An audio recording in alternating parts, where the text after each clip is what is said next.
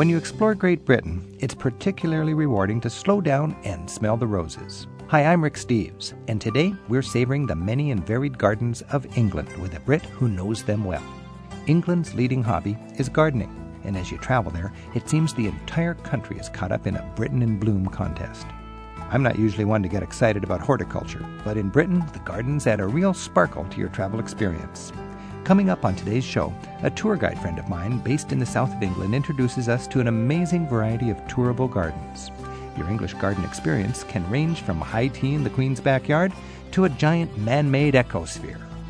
Gardens, whether for herbs, medicines, poisons, or bouquets, have been an important part of the British scene since medieval times, and they remain a fascinating aspect of any American's visit.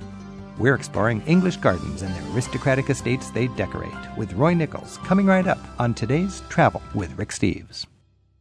Travel with Rick Steves is brought to you by American Airlines. With their new Advantage Award booking tool, it's easier than ever to book to over 800 Advantage Award destinations online at AA.com. American Airlines knows why you fly.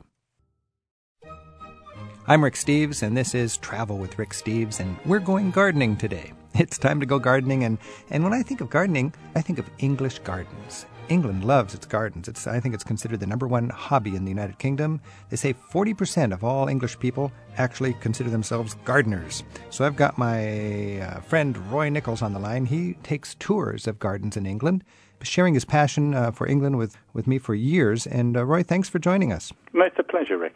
Absolute pleasure. Roy, are you a gardener or are you just a tour guide that wants to get business um, and takes people well, gardening? They, they often conflict, to be honest, because to really look after a garden, you need to be there all the time. And of course, being away so much um, on tours and things tends to uh, means the garden suffers. But yes, I am a gardener. I love gardening. It's a great pleasure. It's a great way of relaxing. So you can enjoy gardening uh, uh, in your sightseeing, really.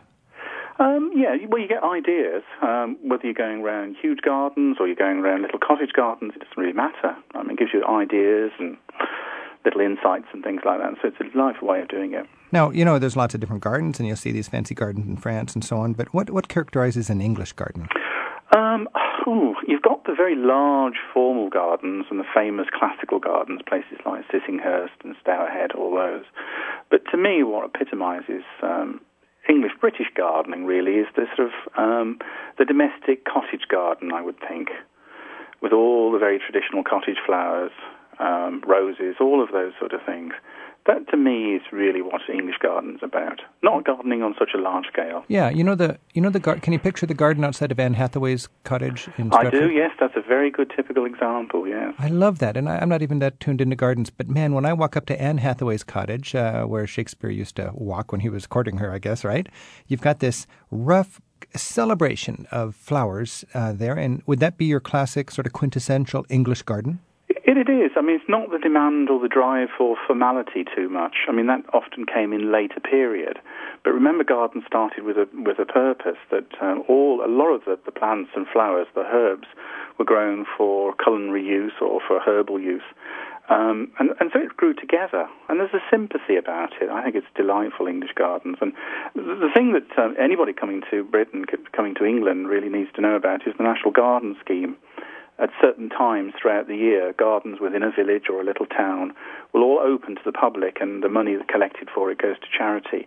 So you get to see private gardens that aren't normally open other than one day a year. Wow, so these are wealthy people who have. Uh, no, no, they don't need to be wealthy people. It's just anybody. Anybody. Um, so the gardens are everybody. It's an open house for gardens. Literally, yeah. They'll, they'll have it. It, it, it. There's no sort of um, set time of the year. It's always going to be at the time when gardens are the best, of course but it'll be in a particular village somewhere. And as part of the National Garden Scheme, it's a way of showing gardens and raising money for charity. And is it a donation or is there an admission fee? Well, they, there's an admission fee. I mean, they class it as a donation. Mm-hmm. Usually it's an admission fee. Right. Sometimes they're actually free. Yeah. I, have been to lots of villages where all the gardens will be free for the day. And most of these gardens would be your English gardens? Well, that, that's, As I mean, it is the yeah the quintessential English gardens, but there's going to be lots of variety in that and the interpretation, and some people have sure. particular things they like. But yes, I've heard that an English garden works very hard to look like they're not working very hard at it. that's right. What does well, that mean? You're looking for an informality about it and uh, a casualness, no, nothing rigid about it, But as you say, to get that isn't always easy and it requires a lot of work. Let's talk just a little background on English gardens in general, and then we've got a lot of callers on our line here. I'm uh, Rick Steves. This is Travel with Rick Steves. I'm talking with my friend Roy Nichols from England, and Roy is a, a guy who's put together garden tours of his beautiful country. Uh, Roy, you mentioned they, a lot of gardens go back to monastic times. I know there's gardens in, in Britain that are 500 years old. What are the monastic roots of gardens? Well, um, as part of the ethos of being in the monastery, um, uh, work was an essential part. Um, so they would either, um, one aspect of it would be the farming of it, raising of sheep, raising of crops, but also within the garden, um, within the monastery, I should say, they raised uh, herbs and plants for medicinal reasons because often um, monasteries were the only sort of the closest thing to a hospital they might have. So they treated the sick, both people within the monastery uh, if it was an enclosed order, or if um, it wasn't an enclosed order for people from outside villages and people like that. And so they were growing herbs um, for remedies. And that's how many of them started. In the monasteries were, you could say, little enclaves of civility in a, in a chaotic Middle Age world. And and they would have their tomatoes and their carrots. They'd have their uh, medicine, their painkillers, and their sedatives, and so on. Is that right? Herbal. Well, well, tomatoes didn't come in until a little bit later. The monasteries had gone in Britain by that stage, but that's a little quibble. Um, yes, they would be growing things, but it wasn't just in monasteries. Everybody in those days, virtually everybody, certainly if um, they lived in any semi-rural area, grew things for the table. They knew uh, natural remedies. That was the pharmacy, really. It was, yeah. That was the only recourse to to uh, medicine that they had. Tell me about poison. Poison. Oh, well, there's some famous ones. Um, well, Britain's got one of the most poisonous fungi in the world, the destroying angel, but they didn't grow those very often. Um, but there's a lot of poisonous um, um, plants that they used had medicinal purposes. Uh, monkshood was one that they uh, they grew in medieval times. I can't remember the original purpose for oh, it. Monk's head. Monk's hood. Monk's hood. It, yes, it's it, it comes from. I think it comes from the shape of the the flower that gives it its title. Okay. But a lot of plants, you know, have a very borderline purpose. You know, uh, in too much, they can be poisonous. It can be poisonous or medicinal. So uh, we have this monas- monastic roots. There's a practical reason to have gardens in England, mm. and then you've got your formal gardens of the Renaissance. You got your Tudor knot garden. What's that? Well, the Tudor knot garden is um, sort of it, it's a sort of one sort of perspective on this. Um, the little knot gardens were usually little hedgerows planted with something like box, and they would be planted in a very formal style, and then interplanted with flowers and herbs and things like that. Um, usually connected with gravel paths and things like this that people could promenade along. And then the big palatial gardens you mentioned, uh, Sissy, Sissing. Well, Sissinghurst is later, but you, you do have a lot of those formal gardens. I mean, there's, there's various aspects of it. And there was, remember, there was fashions in gardening. You had, from the continent, you had the very formal, almost Italianate gardens of France and Italy. Um, you know, um, and then later on in the 18th century, you have the landscape gardens laid out by people like Capability Brown. Yeah, we run across Capability Brown in our sightseeing a lot. He's sort of like your um, ultimate uh, uh, landscape architect, right? Well, there was a fashion in the 18th century in England, within Britain, really for uh, idolized pastoral landscapes, and they gardened on a huge scale. They moved thousands of tons of soil to create per- perfect vistas. They would plant not flowers; they would plant trees. They would plant romantic ruins. Um, just so that the, the owners of these great estates, these great houses, would have these marvelous, rather perfect landscapes to look out in the morning. Now, would, would uh, Blenheim Palace be an example of that? It is, yeah, laid out in the 18th century. But it the, seems this monumental. You've got trees that are designed just like we'd put flowers in our garden, and, and also um, planting with an eye to the future because they were planting trees knowing that they might not mature for 100, 150 years.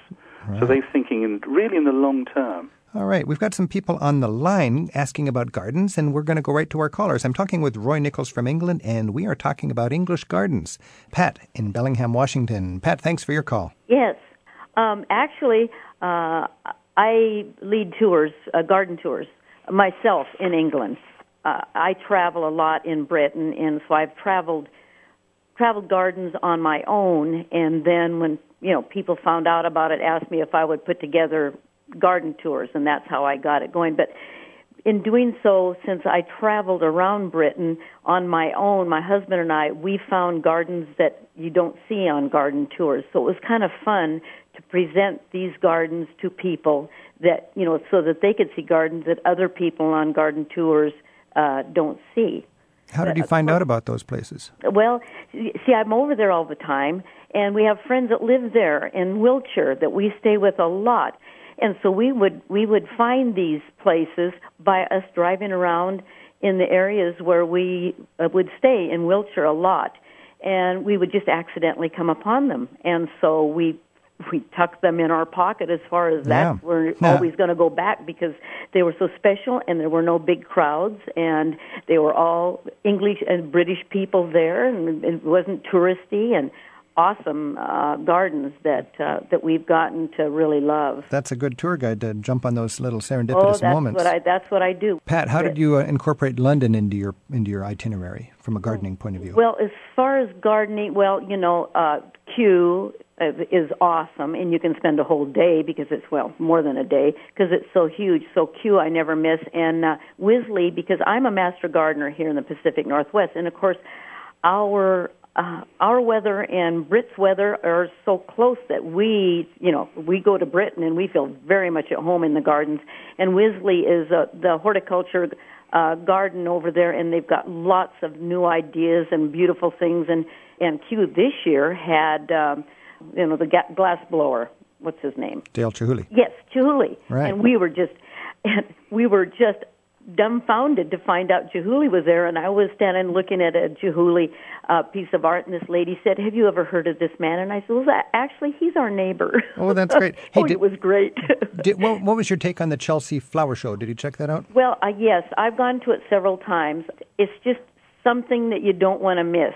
Why, Uh, what's the deal with the Chelsea Flower Show? Why, why is that a big deal in London? Well, because uh, they've got a little bit of everything in that they've got beautiful gardens to see, you know, uh, display gardens that you can see all the new and uh, new latest things, and they've got art in the garden, so you see lots of art, and of course there's lots of things for sale. all right. You see gardens, you see new flowers and new things that are brought up, and you see art, which is which is really neat, and art that you can buy and take pictures of and and bring home with you, and so and, and you know, there's nothing like saying, "Oh dear, I was just at the Chelsea Flower Show." That's right. It's it's one of the best garden shows in the world.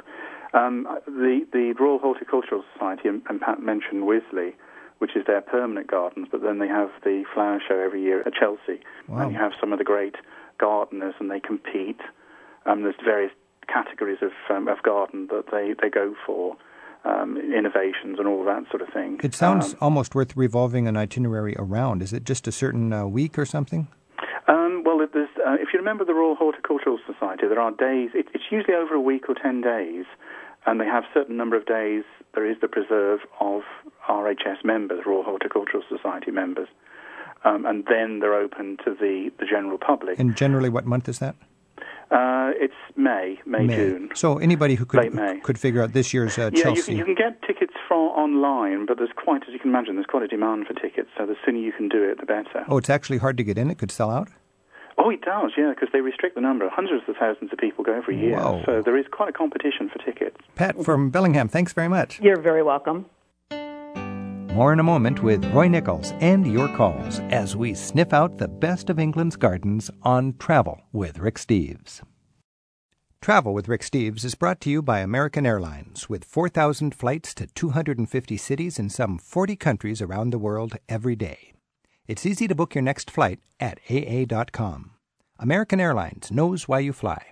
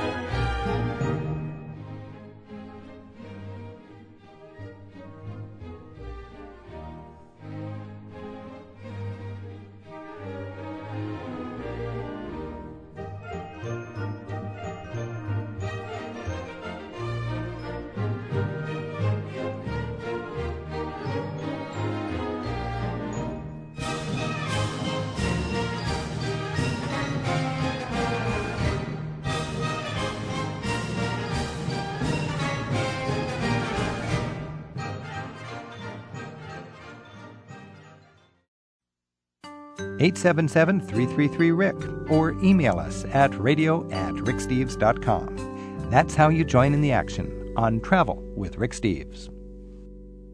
Today we're talking about English gardens with a man who knows them well, Roy Nichols. Uh, he's a tour guide who actually takes groups around Britain on garden tours, and we've got a lot of calls because Americans love those English gardens.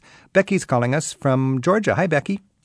Yes, I love to paint, and I want to take a trip to England, but I want to go at the peak color season.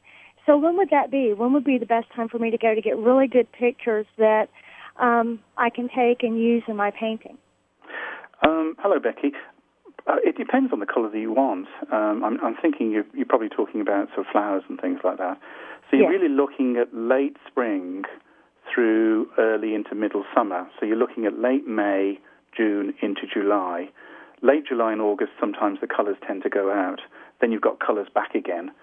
Um, also, in the early summer, you've also got the colours of the azaleas and rhododendrons and things. But I think you're really looking at May and June into July. Okay, the gardens well, really to be at the best. And don't don't the gardens sort of plant whatever's going to be best during this month? So well, I mean, the very best gardens try and give colour all the way throughout the year. Um, and so they will have plants that give colour every month of the year, or even through into the autumn with with um, uh, sort of bushes and things like that, and autumn colours. Um, but they, if you're thinking of the sort of quintessential garden with flowers and the roses and all those sort of things, the cottage gardens, they really are at the best in, in the early part of the summer. All right, Becky, you got it there. Uh, May and June, is that right then? Yes, that's that's the time of the year that um, I always like to be traveling. Thanks for your call, Becky. Thank you very much. We have another caller on the line, Michael from Marion, Arkansas. Hi, Michael. Yes, uh, thank you for taking my phone call. I appreciate it. Do you have any comments or questions for Roy? Yes, I sure do. Roy, um, my wife and I will take a six day driving tour of uh, South England from Bath down to Land's End. Uh, what uh, gardens would you recommend in that part of England? Um, it, it's still even by. I mean, you, are going into probably one of the most temperate parts of, of Britain. Um, spring always arrives earlier in places like Cornwall than anywhere else in the British Isles. Um, but you, you, you, you can have choices. Um, I was thinking of the Eden Project. Now, this is not really an English garden. This was a project that started um, 10, 10, 15 years ago, where they built these two huge geodetic domes to grow tropical plants and semi-temperate, uh, semi-tropical plants. It's some of the largest domes in the world. I think one of them is big enough to take St. Paul's Cathedral, and they grow tropical plants. Um, and it might seem out of place in an English garden or an English countryside, but it, it has to be one of your priorities when you're going down to Cornwall. Having said that, um, you'll be a lot of colour in, in a lot of those gardens. I, am thinking of what one of my little favourite gardens is Trebah Garden, T-R-E-B-A-H, which is down just into Cornwall. I'm just, I think it's near St Austell, just south of St Austell. Again, they grow almost sort of um, semi-tropical plants, but in the open air, and it's a beautiful, beautiful garden. So you got this South England uh, semi-tropics. You've got these weather-battered palm trees down there. English people love to think they've got some tropics on their south coast, right? Well, um, I wouldn't call them weather battered. I mean, they grow very nicely. Thank you very much, Rick. okay, Michael, does that give you some ideas? It sure does. Thank you, Roy, and thank you, Rick. Thanks, Michael, and good Pleasure, luck Michael. on your travels. Roy, let's go back to that Eden project, E D E N. I understand 2 million visitors visited every year. That's the number three attraction in all of the UK after the, uh, the uh, Eye, the big Ferris wheel in London, and the London Tower. Um, this must be incredible to visit. It, uh, it is one of the most stupendous sights I've seen in Britain. I, I, its main purpose, uh, and it has to be reiterated, is not so much about just giving people a good place to see and these very nice plants. But it's, it is actually developed because of the changes that you were mentioning in global warming and the changes in uh, the natural world around us and how we can learn and how we can adapt. And of course, remember, there's various parts of the world. The um, plants are under, uh, under pressure through changing weather climates and things, and the project is about trying to find answers and preserve certain ecologies. Wow. In my travels around Britain, I find so much interest in promoting sustainability and stewardship of the environment. And now here we have a scientific project that welcomes literally millions of visitors a year so they can learn more about how we can, I think, respect nature. Plants, as much as animals, we're often aware of um, animals being in danger uh, the dwindling species and all of that. But we tend to forget there are more plants that actually go into extinction every year than there are animals. Um, and we just don't know what we're losing. And what the project is doing as part of a worldwide project is to try and preserve some of these plants because we don't know when we'll need them. We don't know what properties they've got um, and what we might be able to learn from them in the future. I think your own Prince Charles was recently in, in Italy talking about that very subject tastes that are becoming extinct because certain plants are just no longer available. And, and, and of course, there's some of the discoveries in the medical world over the last 10 or 20 years of medicines and treatments that we've learned from plants that are just uh, just there waiting to be discovered, and we don't know what we're losing. So um, it, it's really self-interest, as far as I'm concerned, sure. to promote places like this. Now, one taste that's in no danger of uh, extinction is tea, the English tea. And it, to me, when I think of English gardens, I think of fancy English ladies sipping high tea in garden parties. Uh, is this something we can work into our garden sightseeing? Oh yes, um, I mean, we've, we've talked all of, all the colours. A lot of the callers have mentioned going to National Trust gardens or formal gardens, and I can't think of one place, uh, including the Eden Project, that doesn't have a tea shop. Now, can you get a formal tea, like, I mean, not with tuxedos and stuff, but an actual high tea or an afternoon tea in the traditional sense? Um, yes, I mean, um, any visitors going to places like the Cotswolds or the south of England or anywhere else for that matter will be able to get tea in the afternoons and, of course, traditionally served with scones. And um, in southern England, places like Devon and Cornwall, you can get the true clotted cream, which is the cream that is served with scones. The true clotted, like in terms of arteries, cream? Um, well, in every sense of the word. In every sense of the word. Clotted cream, for those that don't know, is um, cream that's, I think, the, the process, you take it right up to just below the boiling point, and it, and they, uh, it concentrates the, the butterfat, the cream. So it's like cream of cream. Cream of I've had that, and you put it on your on your scones, don't you? That's right, with jam. Scones and or scones? It's not something you'd want to eat every day, but it is one of the most delightful things you can eat with a cup of tea. I got to say, it's one of my guilty little pleasures is to go to a, a beautiful manor house in the countryside, sit there overlooking the garden, and have my scone, and I slice it real thin, and I put on that clotted cream and some of that strawberry jam. It's quite oh, nice. It's, it's delightful. It's it is a treat. I think everybody sees it that way. England has a um, lot of treats.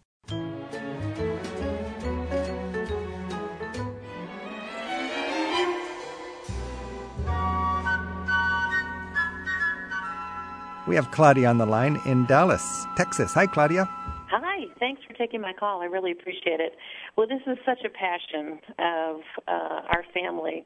We had the wonderful opportunity uh, a couple of years ago of being over in England and touring Leeds Castle when it was fully decorated with all of the flowers. I believe it's from the Royal Historic Society. And then um, venturing through the lavender fields out in Norfolk Mm. And that truly started our love and our passion for English gardens. But we're going to have an opportunity to be in England again this May and would like to put together an itinerary of some of our must see, some of those must see top English gardens and manor houses that would, in your opinion, we shouldn't miss.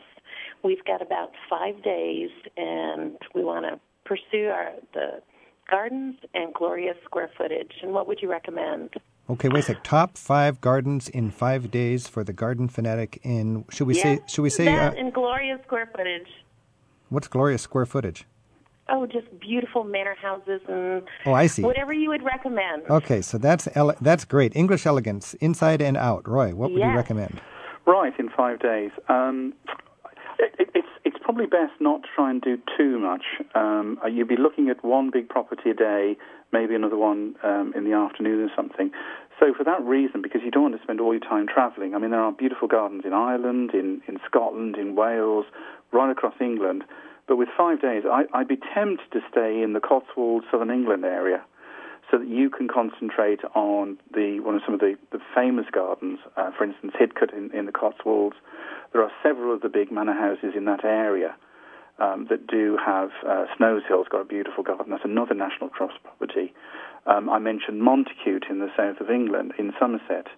Um, you could also do Wells and the Bishop's Palace Gardens there. Mm. Uh, you could do Longleat, which is one of the great um, parkland areas, and you could also do Stourhead, which is another famous parkland garden owned by the National Trust. Roy, would Blenheim make the cut?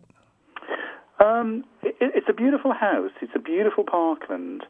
Um, and they have some very formal gardens. It's not. A, it's a beautiful house, a beautiful, a marvelous example of an 18th century house. Mm-hmm. Um, but as far as gardens go, I'd be tempted to pick some of the other ones. Okay. But um, Claudia is saying that she wants to see beautiful countryside, and you can't do anything better than the Cotswolds and southern England generally. I was just in the Cotswolds and I found a new lavender park, which was in, in lavender is so popular in France. Mm. Everybody thinks about Provence and lavender fields, but this one entrepreneurial farmer has just replanted his huge estate uh, with lavender. And if you go the right time of the year, it's just like as far as you can see, lavender. And uh, he's got a charming little uh, tea house and souvenirs and everything. Have you have you crossed that one yet, Roy? I, know exactly the which one you. I can't remember the name of the farm, but it's not too far from Snowshill it's itself. It's just before Snowshill. Yeah, you can't That's miss right, it. Yeah. That's wonderful because we thoroughly enjoyed the beautiful lavender fields uh, when we were in Norfolk. Thanks for your call, Claudia. Thank, Thank you very much. Happy gardening. Roy, talk a bit about mazes because these is an interesting sort of uh, English passion, it seems, for making mazes in their gardens. Well, it, it, was one of those things that really started, I suppose, in the 16th century uh, when you have some of the first formal gardens. And I think probably the most famous maze in the world is the one at Hampton Court, um, laid out certainly certainly used by Queen Elizabeth I, Henry VIII, um, and it was all part of the very formal uh, uh, sort of pr- pr- parading that they did. Um, also, it gave little odd corners and things that people could get up to things that they shouldn't be doing. But they, uh, and it's probably one of the oldest mazes in the country. Little odd corners in the maze to do things you shouldn't be doing. Yes, I was just, I was trying to be very delicate about so that. So British. Uh, so British. Um, and, and, mazes were, became very fashionable in the 16th and into the 17th century. Um, but the history of mazes go back centuries. And then there was a renewal in the 19th and into the 20th century. And I think it was one of the best modern mazes. And, and one lady mentioned going to Leeds Castle. There's another really good maze there uh, it's relatively new, but there's one a really good modern maze at um, Blenheim Palace itself. At Blenheim, yeah. Yeah, it was planted about 10 or 15 years ago. I had a couple of emails, uh, Melanie in, in Corvallis, Oregon, and Dee in Columbia, South Carolina, and they're curious about uh, doing their garden sightseeing close to London. Uh, you talked about Hampton Court. That's an easy side trip from London with a great maze. Yeah, yeah. We got Kew Gardens, which has got to be one of the slam dunk gardens you've and, and, and one have mentioned Wisley, which is the headquarters, and this is the permanent headquarters, Permanent Gardens. Wisley. how, how, do you spell Wisley, that? W I S L E Y. Okay. It's about um, 25 miles south of the centre of London.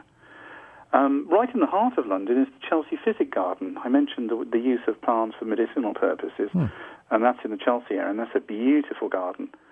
Um, and there are other little odd gardens on the uh, the fringes, the periphery of, of London. But you could get out by public transport to places like Leeds Castle with its beautiful gardens, Sissinghurst, um, the home of Vita Sackville West. Um, she set out the gardens in the 1920s and 30s. Um, that's out in the Kent countryside, probably about 40 miles outside of the centre of London. But there is public transport that could take you out there uh, as part of a day trip. And the mammoth garden experience has got to be Kew Gardens, doesn't it? Oh, it is. I mean, it's one of the great, great gardens of the world. I love going there by boat from uh, Big Ben, basically. And uh, you can take the tube there also, though, right? That's right. Uh, well, it's actually not so much the tube, I think. I think there's an overland train. A train, okay. But there is some uh, a rail network out to Kew. Um, I mean, for me, one of the, the great glory of Kew is actually the Palm House, one of the great glass house uh, where they have these great tropical plants, uh, huge great lilies and things like that, and you, you can walk up the walkways right at the very top of this canopy of these trees. It's like a humid, palms. it's like a humid jungle experience right in London. It, it is, yeah, and it's kept that way all year round, of course, because these plants come from all of these great tropical areas.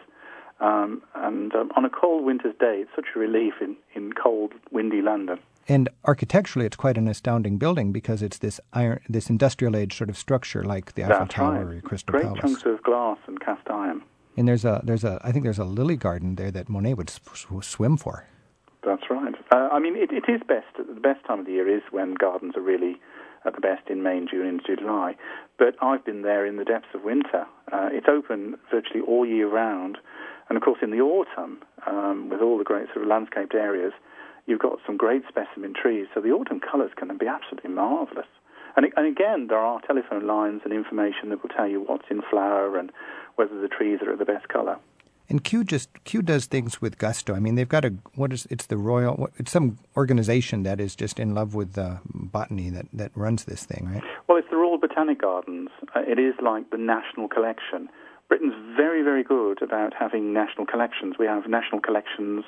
There are literally national collections that are looked after and grown by individuals. It might be the national collection of daffodils or snowdrops or hostas or anything else like this. Um, and so they're kept for the future. And the Royal Botanic Gardens preserve seeds and plants right. for future use. And there's this enthusiasm for learning and gaining an appreciation that you pick up That's as right. a tourist when you go to Kew. Hey, we all know that uh, in Britain there's there's no bad weather, just inappropriate clothing, right? Uh, yes. And uh, you're you're likely to get rain anytime, but you can enjoy gardens, rain or shine. I would think. Well, I mean, Britain isn't always as wet, say, somewhere like the northwest of, of, of uh, you know, the Pacific Northwest. Um, but we do have our fair share of rain, and again, it depends where you are in Britain. But you've got a very it, it, it's it's no barrier to enjoying gardens. it makes your gardens better because I think you've got remarkably even temperature, and then this uh, kind of drizzle that just is always misting the water, the, the Well, plants. it, it's perfect growing conditions for gardening. It's such a temperate climate that it is perfect for gardens. And in fact, if Britain, if it's certainly in southern England, if uh, southern England goes more than a few weeks without rain, it's almost classed as a drought. now, is there any concern about global warming or climate change in England? Well, I, I think it's affecting all parts of the world, isn't it? Um, already there are changes being noticed in plants adapting to the new conditions. Um, the winters are becoming drier. Uh, the, the weather patterns at certain times of the year are changing. We're getting uh, animals and birds moving into Britain that weren't there 20, 30 years ago. And, and certainly some plants are already beginning to suffer. So, garden uh, aficionados in Britain are noticing that there's actually different conditions now. Oh, definitely. I So, what you're going to be looking at in the area of flora and fauna will be changing gradually. Um, I mean, we're looking at very long-term changes. Um, I mean, if you're visiting in the next 10 or 15, 20 years, I'm not sure you'll notice any Right. change. And gardeners do adapt plants to new conditions uh, with selective breeding and everything else. So, uh, I, in informal gardens, I'm not sure that you'll notice any great change. I think the change is going to come in, in the sort of um, native fauna and flora. Okay. Inch by inch, row by row, gonna make this garden grow. All it takes is a rake and a hoe and a piece of fertile ground. Inch by inch, row by row, someone bless these seeds I sow. Someone warm them from below till the rain comes tumbling down.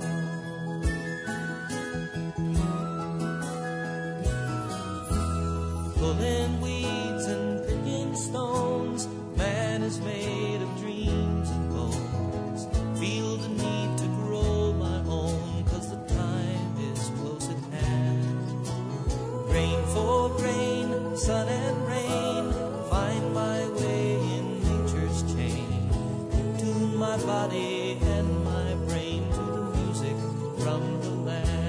There's plenty more to discover about English gardens coming right up on Travel with Rick Steves.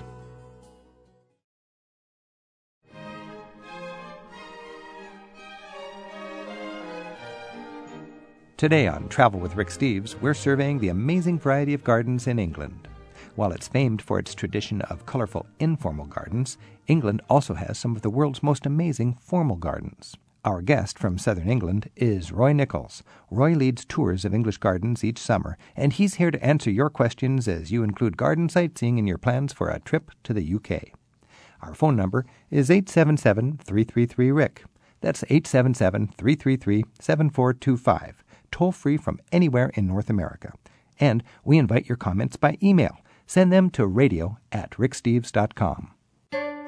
All right, uh, let's talk to Sherry in Cedar Rapids, Iowa. Sherry, hi. Hi, Rick. This is nice to talk to you. Well- Thanks for your help all these years with our travels. It's great to talk to you. What do you got any questions or comments for Roy? I guess my comments about traveling in England with gardens is that one can can enjoy many other sites in England and the gardens just fit in because they're everywhere. Um, for instance, I'm interested in cathedrals, and so the Bishop's Garden at Wells Cathedral is just a marvelous place. or castles, for instance. We've been to Kildrummy Castle in Scotland and uh, Warwick Castle and um, manor houses, villages. The Cotswold Village Gardens are just wonderful. So you can combine a lot of other sites along with garden going. Sherry's right. Um, I mean, that is something that's often overlooked. Um, a lot of the National Trust houses, the vast majority, will have gardens, and they might only be small. Um, one of our favourite houses in, in England is Montacute, which is a, a marvellous Elizabethan manor house in uh, Somerset. And it's got a most delightful garden. Um, Sherry mentioned Warwick Castle. Um, what often gets overlooked is that it's got one of the most, uh, one of the best um, recreated Victorian rose gardens in the country. It's and people walk beautiful. right by that. I mean, I've seen the hordes. They go right down into the castle That's and right. just past and, the and hedge. It, it's, it's actually like a little sort of oasis of peace. yeah. Another favorite of mine was the Bodnant Gardens in uh, Wales, and I'm sure that Mr. Nichols is aware of that. Oh, yes. One, one of the great estate gardens with um, at least five levels, and each level has an entirely different style of garden. So, you know, if you're interested in garden design, it, it's wonderful. And and another one that we really enjoyed is Bressingham Gardens. Um, it was developed by Alan Bloom, who is a famous perennial gardener, and it's filled with perennial island beds. But my sons were traveling with us, uh, my husband and I, and they're very interested in trains. And this man collected real steam trains engines, and on one day a week um, allows the public to ride the trains. So that was a very special treat for the whole family. You know, the English have all these, uh, don't take it wrong, Roy, eccentric little hobbies that they just get passionate about. And Are when you trying to tell me something? and when you stay in a B&B, invariably you bump into somebody who's got this incredible passion and you're right there in the front row. It's just a wonderful thing. the, the British tend to collect anything.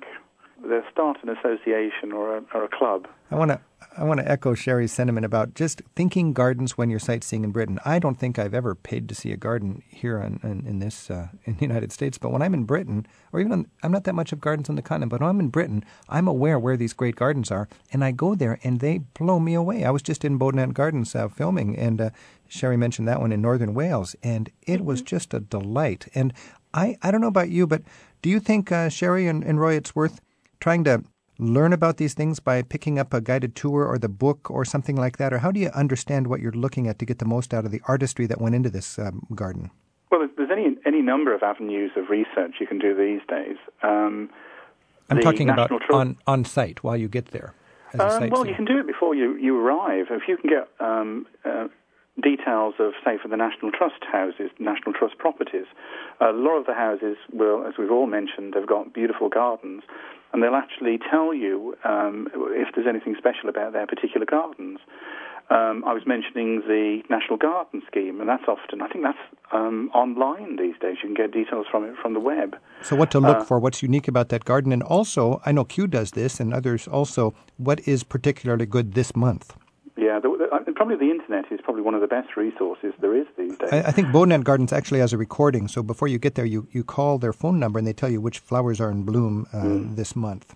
There's a book called The Good Gardens Guide that's published every every year.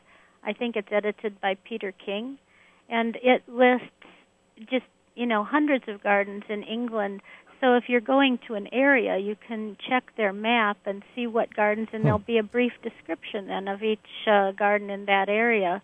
I was also thinking of um, we're all probably um, know the the blue tour blue tour guides Right. to various countries. Well, they do a gardens edition, Oh, that's English interesting. gardens edition. Yeah, we know. Let me just make sure that our listeners understand that there's this series of guidebooks that are quite encyclopedic, the blue guides, and a lot of times they're in highbrow academic kind of, uh, you know, uh, uh, ancient sites and this sort of thing. But for Britain, they've actually got an edition for gardens, the Blue Guide to British Gardens or something like that, and and that's really a, a, a standard uh, source, isn't it?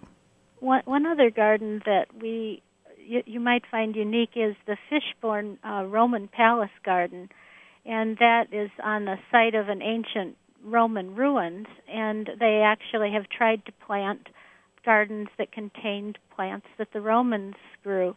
So there's just every many directions you can go for exploring gardens in in England. Sherry, thanks so much for your call. You're welcome. And happy travels in the future. Thanks for listening. Thanks for talking with me. I'm Rick Steves. This is Travel with Rick Steves, and we're talking English gardens with my friend and fellow tour guide Roy Nichols, who's on the phone with us from uh, the south of England. We've got Susie on the line in Pleasant Ridge, Michigan. Hi, Susie. Hi, Rick. Thanks for your call. Thank you. Hi, Roy. Hello, Susie. Hi, I'm married to a, a British man who works in the U.S., and I've been over to the U.K. several times. And what I have found, what you just mentioned, was visiting a lot of the National Trust properties was a handy way to learn about the history of not only Britain and the, the houses, but to see some wonderful gardens. Tell us more about the National Trust. How do you join that, and, and how would that apply to Americans, Roy? Compared to the British Heritage Pass, yeah. Yeah, well, that, that, that allows you into all sorts of different properties. It's not just the National Trust. The National Trust was started in the 19th century uh, by a group of concerned individuals that saw properties um, running into rack and ruin, and they were more concerned about um, houses and buildings at the time. But it's gone on over the decades, and now that they buy property uh, from coastline through open moorland, forestry land, as well as buildings, historic buildings. And they're one of the largest landowners in Britain after the, the government. Hmm. Um, but when it comes to, uh, and, and, if you join the National Trust, um, whether you're British residents or whether you're coming from abroad, it's a marvellous way of getting free entry. Uh, you, you pay an annual fee to to see all these marvelous buildings. But if you're an American, there's a thing called the Royal Oak Foundation, um, and they have their own website, um, which will allow you a reciprocal entrance to um, properties in the U.S. Hmm. So you join in Britain, um, you get a quarterly magazine, I think it is, um, entry to British properties, and reciprocal entry to properties in the U.S. So Americans could join that and be uh, reciprocal enjoying sites in Britain as well. That's right, yes. I think the, the website is www.royal-oak.org, and that'll give you more details and things. royal-oak.org. All right. Susie, did you actually join the National Trust? Yes, I joined it through the Royal Oak Foundation, and and actually on their website, I think you can even you can purchase a lot of the books. Um, you get a guidebook actually too.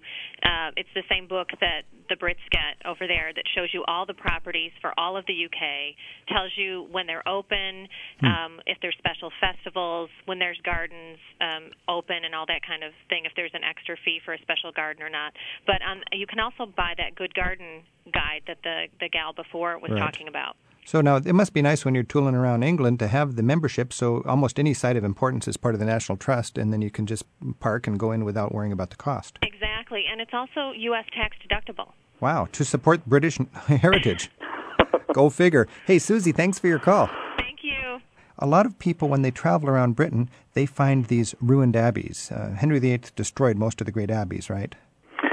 I mean, it's one of the terrible, great, terrible losses of of, of, of England. Um, the dissolution of the monasteries, 15 late 1530s, um, when his argument with the Pope and the Catholic faith um, basically meant that um, all of these uh, abbeys were closed down. The, the, the nuns, the, the priests, the, the, the monks were all pensioned off, and a lot of the buildings were sold off. The land was sold off. Some of them were turned into private homes um, places like Beaulieu and uh, other places like that. But the vast majority actually fell into ruin. Some have been kept up in, uh, as, and preserved. The ruins are preserved. Uh, some have been sort of restored to a certain smaller uh, amount, but they're everywhere throughout Britain. And so you get these beautiful gardens, and in, in a way, it is carrying on the tradition of these of these monasteries and uh, monastery gardens were famous in medieval times. And to me, they're sort of evocative parks, not gardens as such, but in a, in a strange way, you've got these ruin, the remains of these just completely ruined abbeys in lush public areas, and people can wander through there and enjoy the landscaping, enjoy an outdoor cafe, and also in, enjoy um, the, the sort of a reminder of the rich history that's everywhere you look in England. Well, they're often enclosed by um, walls. They have their own formal gardens. Now, another tradition that the British have, and uh, you seem to hang on to, is this um, class society. And you've got these lords, you've even got your House of Lords, and uh, people who are just got families that are like blue blooded. Um, uh, and, and now, with that not quite fitting the, the modern 21st century economic mold, you've got these eccentric lords that are actually impoverished that have huge manor houses with glorious gardens that don't have enough money to even keep them up in a lot of cases.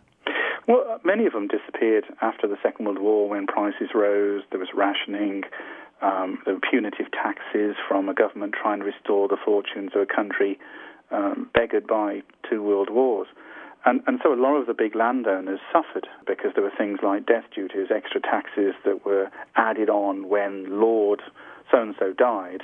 Um, and so the estate as a whole was taxed Oh, quite punitively. Um, and it was a way of raising money for the Exchequer to try and, say, rebuild Britain. Well, I mean, these are beautiful buildings, and a lot are seen, and we should see them almost as national treasures. Um, but they are um, wealthy in the in the in the sort of standard sense, but nonetheless, they're responsible for these huge estates, big buildings. Um, and I remember, I think it was Woburn Abbey in the 1960s was one of the first stately homes to open to the public and caused absolute scandal at the time, opening the doors to the hoi polloi, anybody to come through the doors if they paid their two pounds, whatever it was in those days, probably 20 shillings. Yeah, but even, Um, even the Queen does that now, doesn't she? well, exactly. Yes. After the, the fire at um, at um, Windsor, um, she started opening up Buckingham Palace. Uh, when was it? About ten years ago, um, and it's been very successful. To And I- I rebuild after the fire of her other palace, huh? That's right. I think it was million dollar, uh, fifty million pounds they had to raise to do a lot of the rebuilding of Windsor. million. And the British people said, you know, you can live like you're, you're okay, you're a queen, but we're not going to pay for the rebuilding of your palace. You're going to have to become a tourist attraction. Well, uh, it is forgotten. A lot of the royal palaces are not owned by the Queen because they are um, the, the royal estates.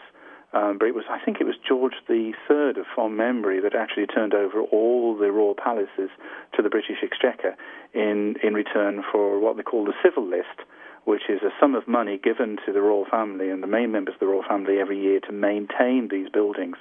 But they're not owned by the Queen at all. They're not uh, private in that sense. But the, a lot of these large estates are run these days as businesses.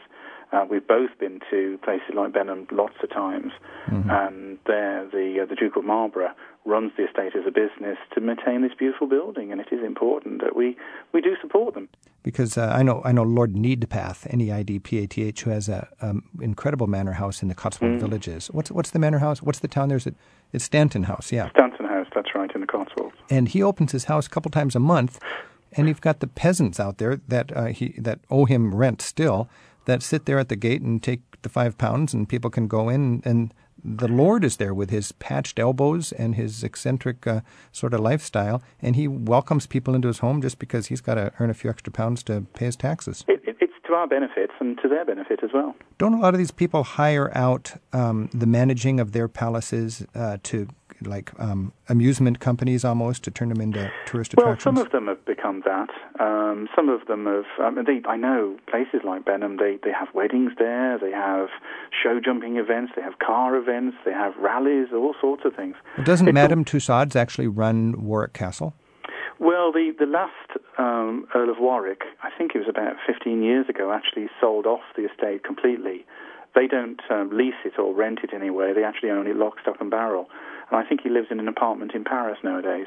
He wasn't really interested in, in keeping up and maintaining. And it's big Warwick Castle. business. I mean, you go to Warwick Castle, you got guys with whistles directing traffic, and you've got Oh, uh, they cus- have. Uh, you, you mentioned that some of the top re- top um, tourist attraction in Britain. I think Warwick was one of those, isn't it? and it costs twenty twenty five dollars to get in these days. I know it's expensive, but I have to say, as expensive as it is, it's worth every penny. It's a great tourist attraction. It's a great, Yeah, I think it's one the of best. the best castles of Europe. I. I think it's the best single castle experience in Britain. Really, they've made it a sort of a, a Knott's Berry Farm of medieval Britain. I mean, you've got your dungeon, you've got your Madame Tussauds garden party, you've got your, um, you know, all of your armor and your armory, and you've got your your keep, and you've got your guys in, in shining armor that are actually fighting in the courtyard.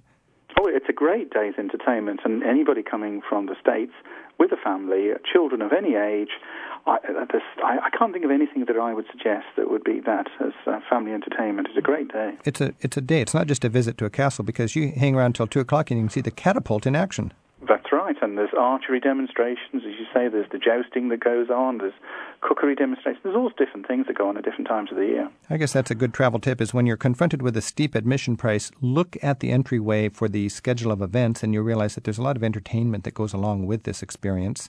And Roy, if we want to, uh, we can join the British Heritage Pass or we can buy this pass, right? Yeah, the Heritage Pass is different from um, the National Trust membership, and, and the Heritage Pass is usually um, allows you entry to um, privately owned establishment, privately owned stately homes. Really, sort of almost like a cooperative that come together, Okay. uh, and you buy a pass, and it gives you unlimited entry to all of these properties within that list of properties. And if you're going to do a lot of sightseeing and you have an appetite for these kind of uh, countryside palace, mansion, manor house kind of attractions, it can save you lots of money. It can save you an absolute small fortune. Yeah, certainly. I've been talking with Roy Nichols, a good friend of mine who's a fellow tour guide, and he lives in the south of England and he leads tours through great English gardens. Roy, thank you so much for joining us. It's been a pleasure again, Rick. Thank you very much. Okay, cheerio. Bye bye. Are you going to Scarborough Fair? Parsley, sage, rosemary, and thyme. Remember me to one who lives there. Once was a true love of mine. She once was a true love of mine. Tell her to plough me an acre of land. Parsley, sage, rosemary, and thyme. Between the sea and the salt sea strand. And she shall be a true love of mine. True love of mine.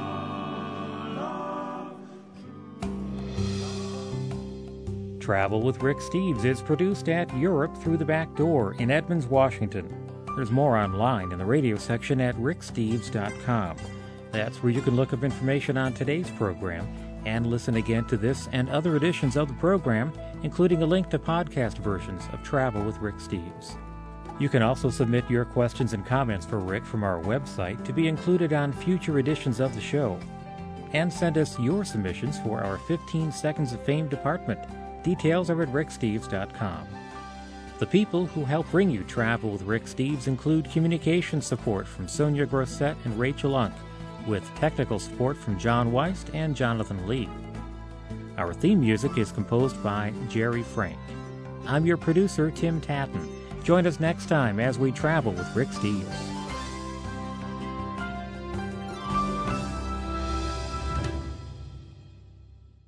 Travel with Rick Steves is brought to you by American Airlines. With their new Advantage Award booking tool, it's easier than ever to book to over 800 Advantage Award destinations online at aa.com. American Airlines knows why you fly.